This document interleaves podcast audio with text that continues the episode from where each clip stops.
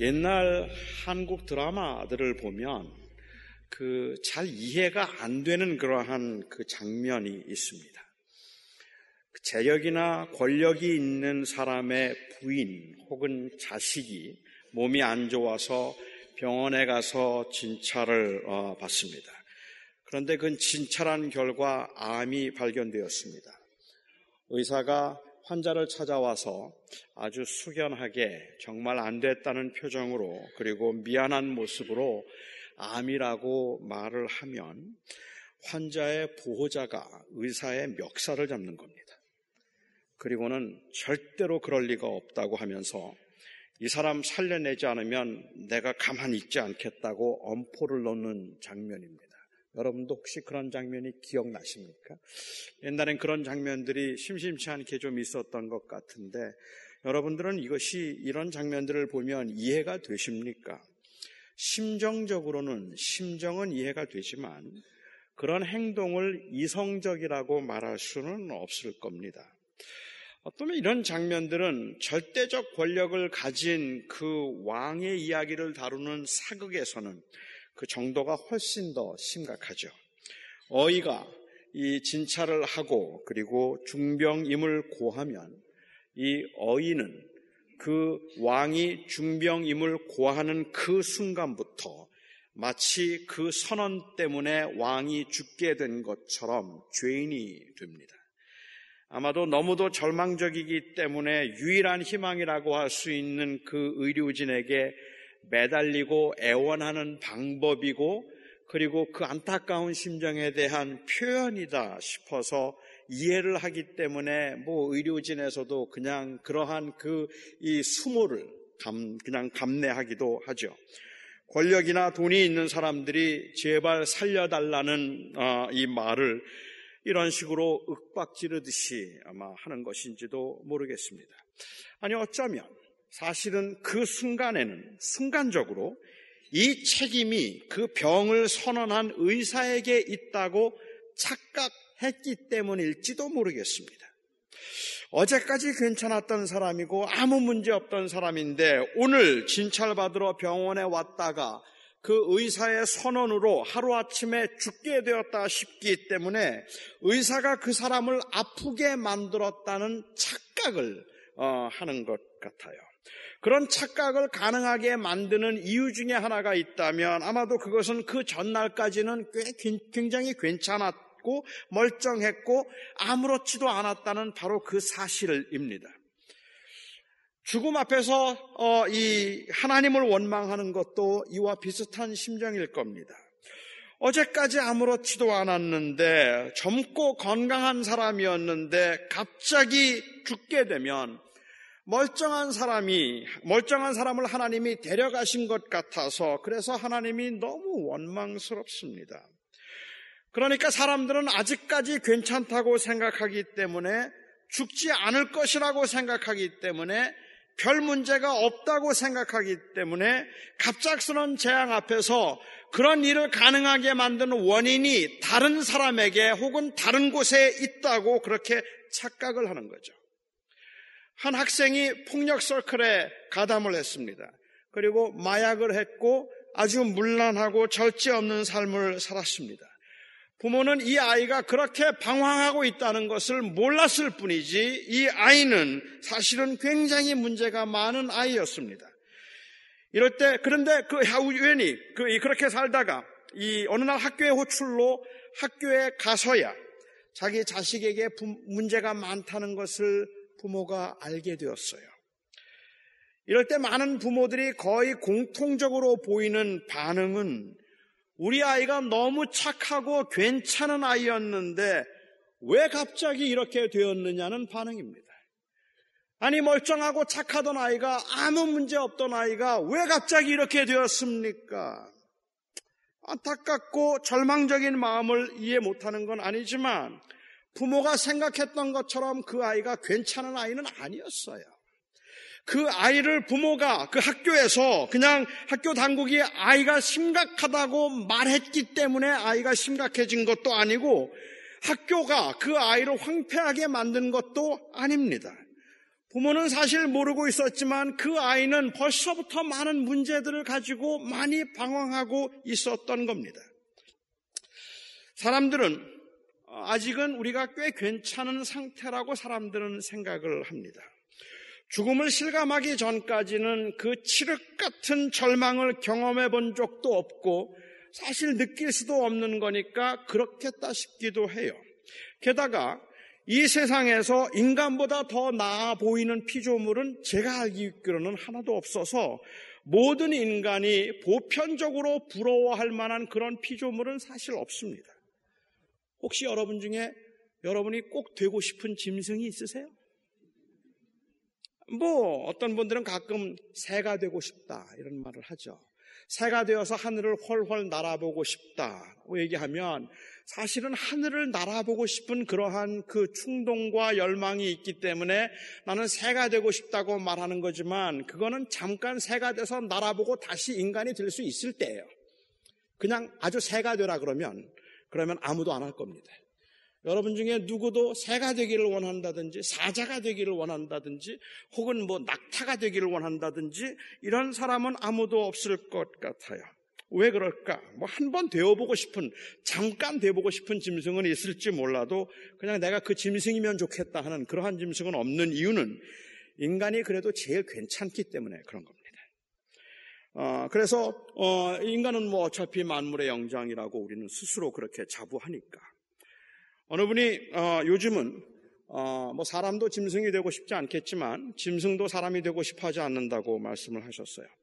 옛날에는 이 금수만도 못한 인간이라고 하면 그게 욕이었는데 어, 요즘은 금수만도 못한 인간이라 그러면 짐승들이 화를 낸답니다.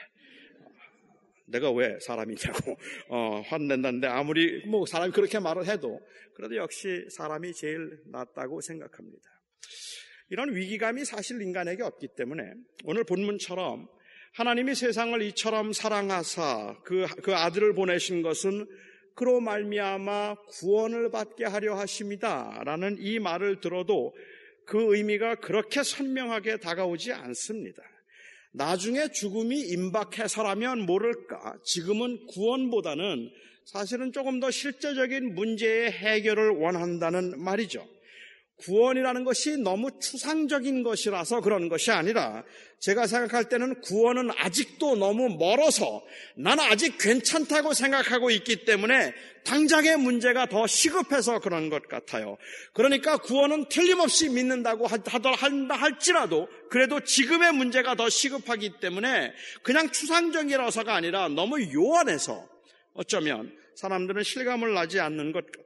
오히려 그래서 오히려 하나님이 심판을 하셨다든지 하나님이 정죄를 하셨다든지 이런 말들이 굉장히 불편하고 그리고 공평해 보이지가 않습니다. 아니 어쩌면 문득 문득 이런 것들에 대한 위기감을 느낀다 할지라도 우리는 자꾸만 그것들을 뒤로 뒤로 그냥 미루어 두고 싶은 그러한 충동을 우리가 느낄지도 모르겠어요. 러시아의 작가였던 도스토예프스키가 쓴 그 소설 가운데 죄와 벌이라고 하는 소설이 있습니다. 이 소설의 주인공인 그 라스콜리니노프는 어, 대학을 중퇴한 아주 가난한 청년이었어요. 그런데 그가 너무 가난하기 때문에 자기의 물건을 저당 잡혀서 돈을 쓰던 그 전당포의 주인인 아주 인정 없는 한 노파가 아, 있었습니다. 그런데 이 노파를 너무너무 싫어했어요. 이 노파는 도대체가 이 세상에 살아서 유익할 게 하나도 없는 사람이고 오히려 사람들에게 피해를 주고 가난하고 약한 사람들을 착취해서 자기의 부를 그 쌓아가는 아주 쓰레기 같은 인간이라고 생각했던 이 라스콜리니노프가 마침내 이 노인을 살해합니다. 이 노파를 살해하고 난 후에 그의 마음속에 불안감과 두려움이 엄숙했, 어, 엄습하지만 그때마다 그는 끊임없이 자기를 합리화시킵니다. 그 여인은 죽어서 마땅했다.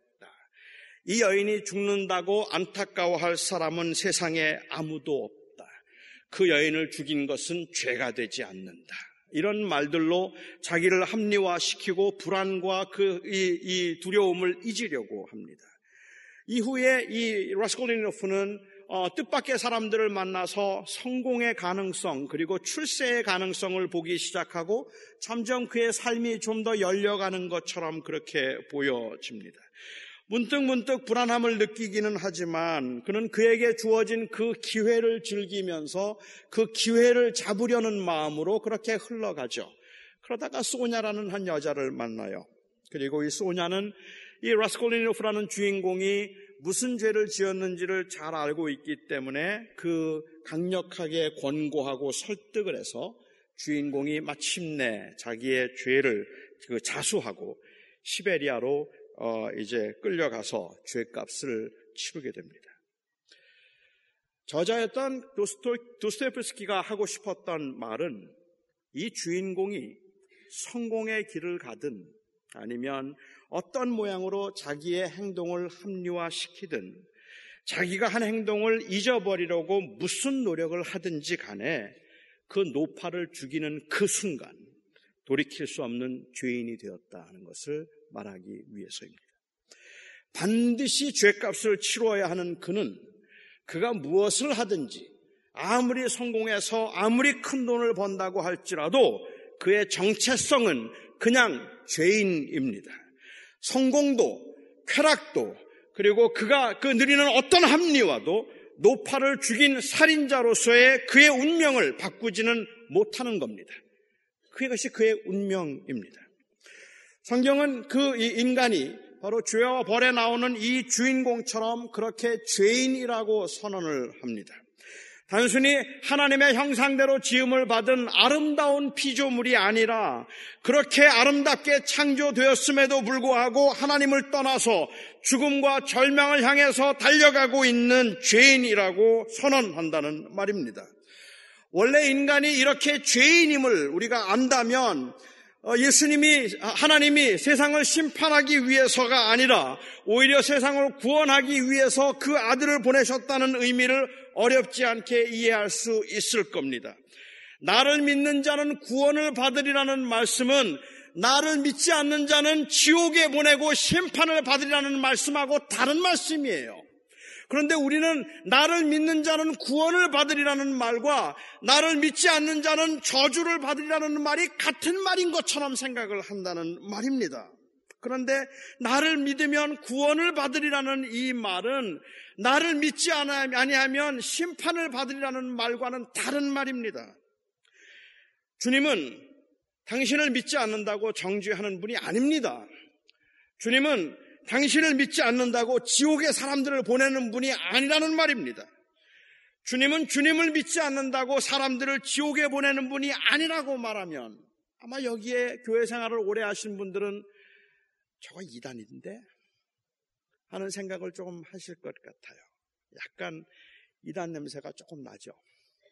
주님을 믿지 않는다고 주님이 사람을 지옥에 보내지는 않는다. 전에도 말씀을 드렸지만 이렇게 설명을 드리면 어떨까요? 어떤 사람이 있었는데 그 사람은 자기가 아픈 줄 몰랐어요. 자기가 안 아픈 줄 알았어요. 그런데 사실은 그는 굉장히 아픈 사람이라서 얼마 살지 못할 사람이었습니다. 의사가 진찰해 보더니 의사가 말합니다. 많이 아프십니다. 오래 살지 못할 것 같네요. 그렇지만 당신을 고칠 수 있는 약이 있습니다. 그 약을 먹으면 살 수 있습니다. 이 환자는 아픈 증상도 없고 그리고 활동하는데 아무런 지장도 없는데 그냥 멀쩡하게 잘 살고 있는데 이 의사가 그렇게 말을 하니까 믿을 수가 없었습니다. 그래서 그가 이렇게 말해요. 됐습니다. 나는 멀쩡하니까 그 약 필요 없습니다. 나는 약을 좋아하지도 않고 또 당신 말을 믿을 수도 없습니다. 혹 당신이 그 약을 나에게 팔기 위해서 이런 내, 나를 오진했는지도 모르는 거니까 나는 그 약 안 먹겠습니다. 그리고 정말 얼마 되지 않아서 이 사람이 죽었습니다. 병에 들었음에도 불구하고 자신이 멀쩡하다고 생각해서 약을 먹지 않은 것이 문제입니다.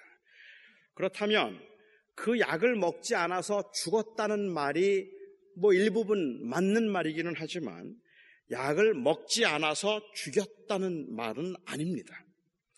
약을 먹지 않은 것은 그가 죽게 되었던 우선적인 원인이 아닙니다. 그가 죽은 것은 병 때문에 죽었습니다.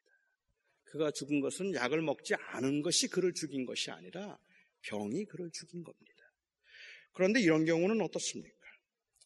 어떤 사람이 아주 비교적 건강하게 잘 살았습니다. 건강한 사람입니다.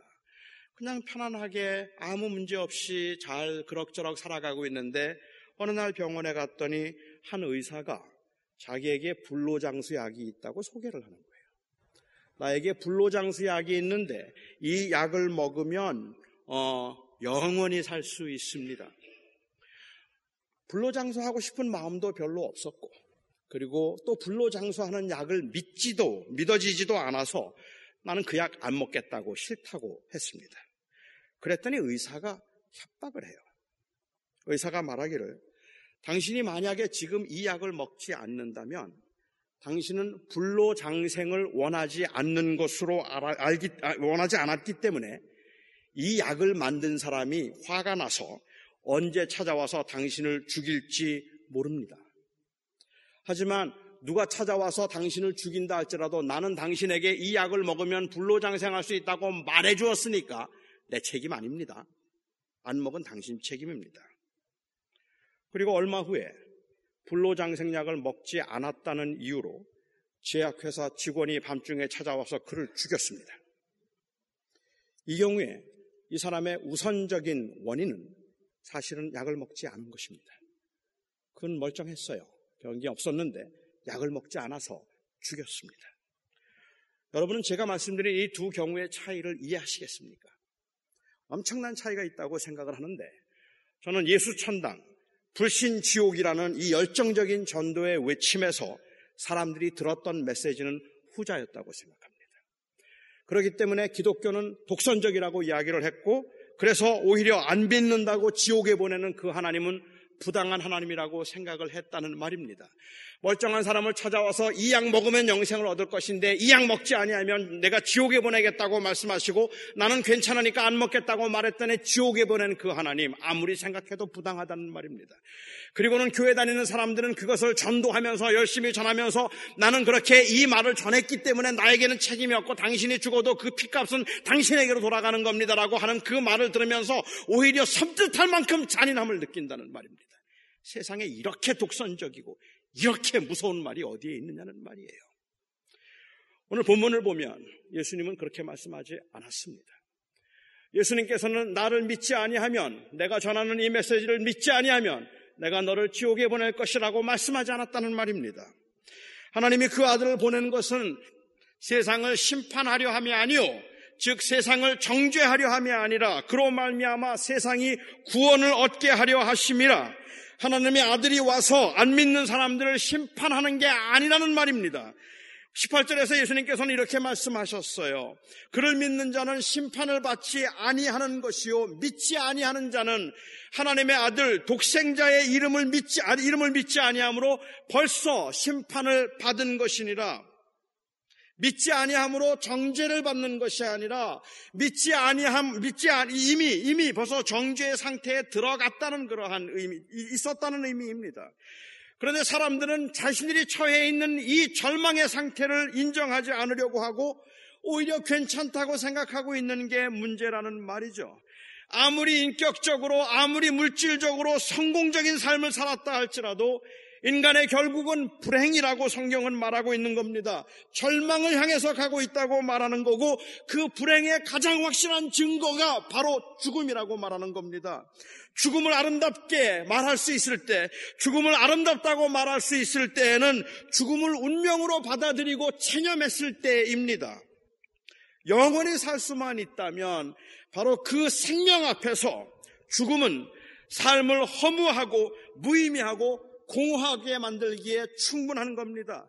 나이에 상관없이 여기 앉아 계신 여러분 모두에게 있어서 아무리 젊은 사람이라고 할지라도 누구에게 있어서나 지금 당장 죽음이 임한다면 그 죽음은 순식간에 모든 것을 다 빼앗아갈 수 있습니다. 그런 일이 절대로 없을 것이라고 아직은 절대로 일어나지 않을 것이라고 그렇게 생각할 만큼 죽음을 인식하지 못하고 살고 있다는 것이 그나마 우리에게 지금 주어진 일에 집중할 수 있게 만드는 원인이 될 뿐입니다. 내일 죽어도 나는 오늘 사과나무를 심겠다. 내일 세상에 종말이 와도 나는 오늘 사과나무를 심겠다는 말도 영생이 없다는 어, 이 체념에서 비롯된 달관의 말일 뿐이지 다시 살 수 있다면 이 체념과 달관의 소리는 사실은 공허합니다. 다시 살 수 있으면 다시 사는 것만 해결입니다. 믿지 아니하는 자는 심판을 받았다는 말씀을 제가 조금 더 설명드리기 위해서 이런 예로 말씀을 드리면 어떨까 싶기도 합니다. 왜냐하면 저는 현대 그리스도인들도 그리고 현대인들도 이 복음에 대해서 너무 오해를 하고 있다는 생각이 들기 때문에 그렇고 도대체 왜 기독교가 이렇게까지 독선적이라는 말을 듣게 되었는가 하는 것 그리고 우리가 전도를 하는 우리의 전도가 어쩌면 이렇게까지 전투적이고 이렇게까지 어쩌면 그렇게 정죄함이 어, 이 앞서는 예수님께서 이 땅에 오신 이유는 세상을 정죄하기 위해서가 아니라 구원하기 위해서 왔다고 하셨는데 왜 우리의 전도는 다른 사람들에게 정죄처럼 들리느냐는 말이에요. 당신 안 믿으면 지옥 간다는 이야기가 당신 안 믿으면 지옥 간다는 이야기가 그 사람을 향한 애정과 사랑에서 비롯된 말처럼 들리는 것이 아니라 마치 그 사람을 예수 안 믿고 교회 안 나오기 때문에 지옥에 보내겠다는 말처럼 들리게 만든 건 도대체 누구의 책임이냐는 말입니다. 왜 복음이 이렇게 이해를 되고 이해가 되고 있느냐는 말이에요. 저는 이것을 좀 이해하기 위해서 좀 다른 면에서 한번 이걸 다시 한번 설명을 드리자면 이런 것 같아요. 믿지 않는 자는 이미 심판을 받았다는 이 말씀은 세상 모든 사람들은 다 죽음을 향해 치닫는 그 기차에 있다는 말로 보면 이해가 될 것 같습니다. 예수님께서는 지금 어느 정류장에 가셔서 거기에 있는 수많은 사람들을 모아놓으시고 그 사람들에게 어 당신들은 천국 가는 기차 타시고 당신들은 지옥 가는 기차 타라. 너는 천국 가는 기차, 너는 지옥 가는 기차. 그렇게 주님께서 나눠 태워주셔서 어떤 사람은 천국으로 가게 하시고 어떤 사람은 지옥으로 가게 하셨다면 이 하나님은 불공평합니다. 이 하나님은 부당합니다. 우리는 복음을 이렇게 전하면 안 된단 말입니다.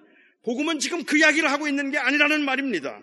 오히려 복음이 이야기할 때에는 하나님께서 지옥행 열차를 탈 사람 나눠 태우시고 천국 갈 열차 나눠 태 주님께서 나눠 태우시는 것이 아니라 이미 모든 사람들이 지옥행 열차를 타고 있으면서도 그 심각성을 모르고 있다는 걸 이야기하고 있는 거예요. 이미 벌써 지옥 가는 열차를 타고 있어서 무엇을 해도 아무리 성공해도 안 되는 것인데 그런데 그걸 모르고 있다는 거예요.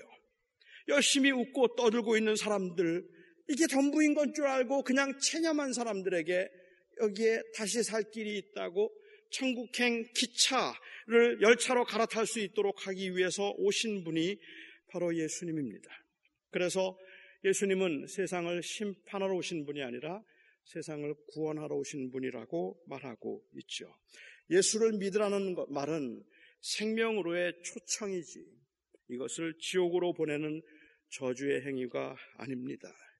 아무리 잊으려고 해도 아무리 자기를 합리화시키려고 해도 라스콜리니노프의 운명은 그 노파를 죽인 순간에 시베리아로 가게 되어 있는 것이지 소냐가 그를 권고해서 자수하게 한 것이 그를 시베리아로 보낸 게 아니라는 말입니다. 그의 운명은 시베리아예요. 그가 죄를 지은 순간부터 그렇죠. 1초에 463m의 속도로 지구가 돌고 있음에도 불구하고 그 원심력으로 인해서 사람들이 돌고 있는 것을 느끼지 못하는 것처럼 사람들은 살아있는 동안에는 때로는 마지막 순간까지라도 그 인생의 절망적인 상태를 느끼지 못할지라도 절망의 상태가 달라지지는 않습니다. 이 절망의 상태를 전제할 때에만 복음은 의미가 있습니다. 이런 인간의 절망에 한 줄기 빛이 들어왔습니다. 생명의 빛입니다. 복음의 빛입니다. 그 아들이 높은 장대에 달리 심으로 그를 믿는 사람들을 다시 생명으로 들어가게 하신 그 빛입니다. 인간에게는 최고의 선물이고 유일한 희망인데 사람들이 이 빛을 거절했습니다. 그런데 예수님께서 말씀하시길 사람들이 이 빛을 거절한 이유는 그들이 어두움을 더 사랑했기 때문에 그렇다라고 말씀하세요. 저는 이 말씀이 잘 이해가 되지 않습니다.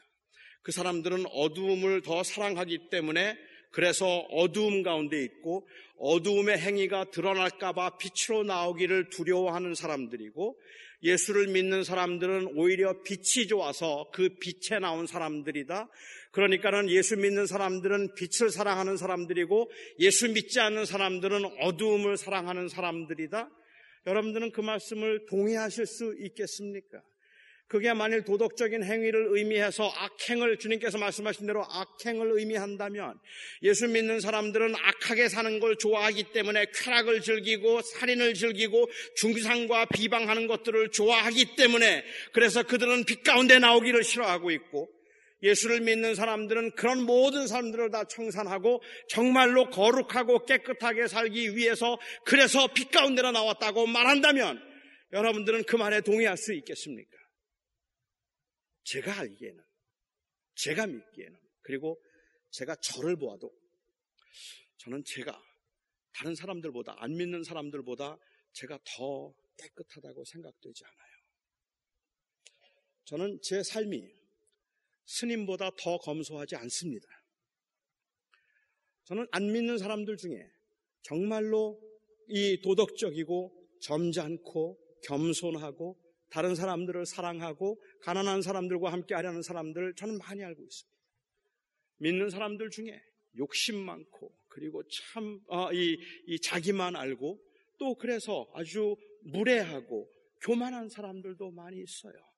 그 사람들은 그것 때문에 오히려 혼란스러워 하잖아요. 그런데도 불구하고 예수 믿는 사람들은 가는 곳마다 큰 소리를 치면서 우리들은 빛을 사랑하는데 당신들은 어둠을 사랑한다고 말하면 고웃음 치지 않겠습니까? 주님이 지금 그 말씀 하시는 걸까요? 저는 주님의 말씀을 좀 이해하기 위해서는 주님이 말씀하신 어둠의 상태는 무엇일까 하는 것을 한번 생각해 봐야 될 필요가 있다고 생각합니다. 저는 이 말씀을 이렇게 이해했습니다. 하나님 앞에서 인간이 범할 수 있는 가장 큰 죄가 뭘까? 하나님 앞에 인간이 범할 수 있는 가장 큰 죄가 뭘까요? 살인죄? 동성연애? 도적죄? 하나님과의 관계에서 볼 때 가장 큰 죄는 창조주로서 하나님을 인정하지 않고 자기 스스로 인생의 주인이 되고자 했던 그 죄입니다.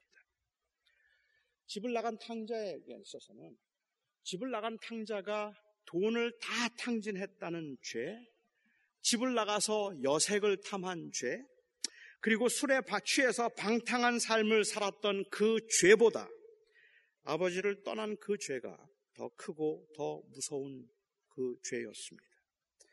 이 말은 반대로 해도 성립이 됩니다. 그는 자기가 인생의 주인이 되고자 해서 그래서 돈을 마음껏 벌고 마음껏 써보기도 하고 원하는 대로 눈에 보이는 것은 다 가져보기 위해서 다 누려보기 위해서 아버지를 떠났습니다. 아버지의 밑에서 아버지의 지도와 아버지의 보호 가운데 사는 것보단 내게 주어진 그 유산을 가지고 내 마음대로 살아보겠다고 그가 떠나서 그 돈을 허랑방탕했고 그 돈을 다 마음대로 자기 원하는 대로 쾌락을 위해서 다 써버렸습니다. 저는 그런데 이렇게 한번 생각을 해봅니다.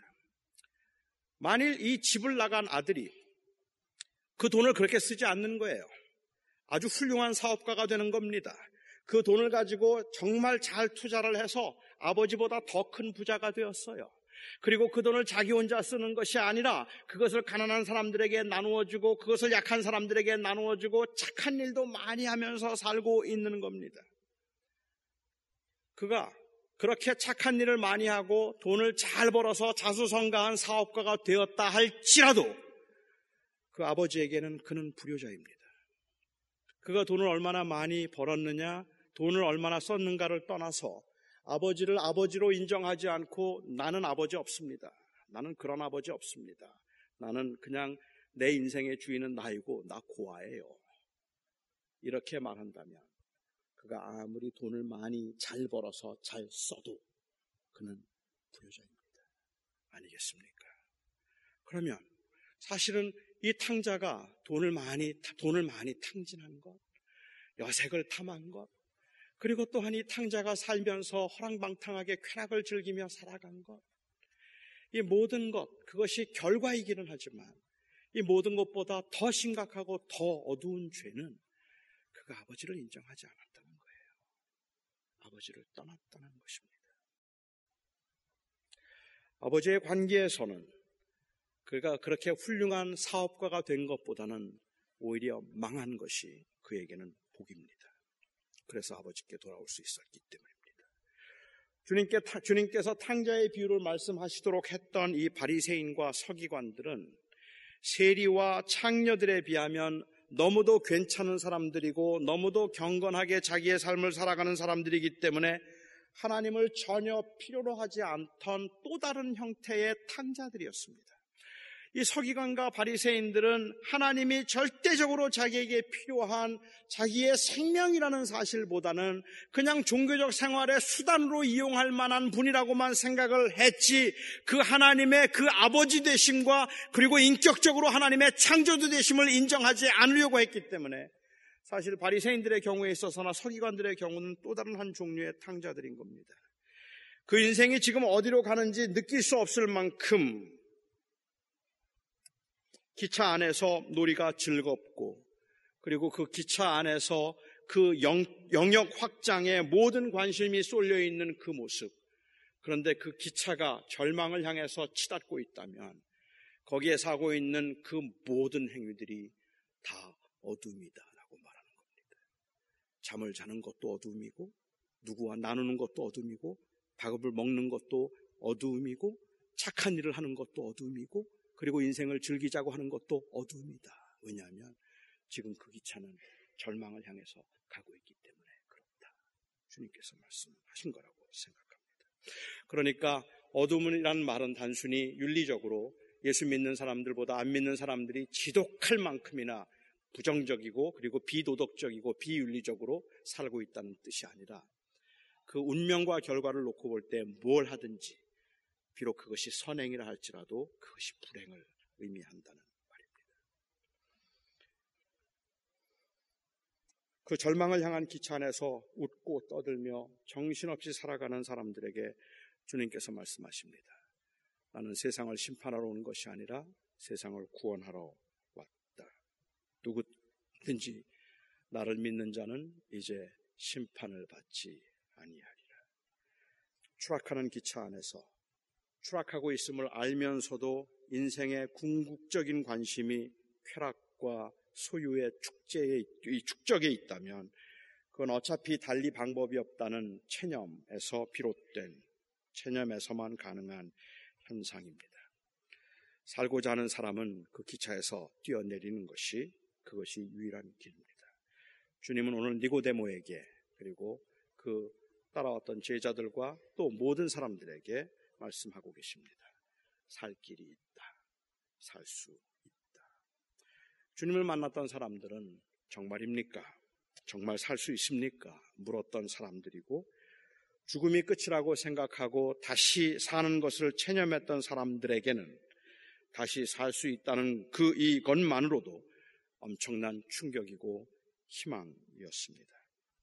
그리고 주님은 친히 십자가에 달려 죽으시고 부활하심으로 그 제자들에게 주님이 하셨던 그 말이 사실임을 증언하셨습니다. 요한은 요한복음을 통해서 이 사실을 지금 증언하고 있는 것이고 지난 2000년 동안 수많은 사람들이 절제와 희생의 삶을 통해서 심지어는 순교의 그 길을 가면서 증언하고 싶었던 것이 바로 이것입니다. 살 길이 있습니다. 예수를 믿으면 살 수 있습니다. 우리가 그리고 우리가 오늘 모여서 하는 그 고백은 바로 내가 그 예수를 믿습니다. 라는 그 고백입니다. 저는 이 세상에 나가서 우리가 하는 전도는 그런 의미에서 정말로 애정과 그리고 겸손이 있는 전도이어야지 마치 하나님 예수님이 우리를 정죄하러 오신 분인 것처럼 그렇게 너무 공격적으로 너무 전투적으로 그리고 너무 무섭게 선언하듯이 해서는 안될 것. 기도하겠습니다. 자비로우신 하나님, 예수 그리스도가 우리의 생명임을 고백합니다. 주님 때문에 우리가 다시 살았음을 고백합니다. 그래서 우리는 우리의 상태를 알기에 내가 그 이 하나님께서 그 아들을 보내심은 이 세상을 심판하기 위함이 아니라 오히려 구원하기 위함이었다는 말씀을 저희는 이해합니다. 그리고 진심으로 감사합니다. 우리 사랑하는 성도들의 삶 가운데 우리 사랑하는 성도들이 살아가게 만드는 그 힘이 바로 이 믿음에서 비롯될 수 있기를 바랍니다.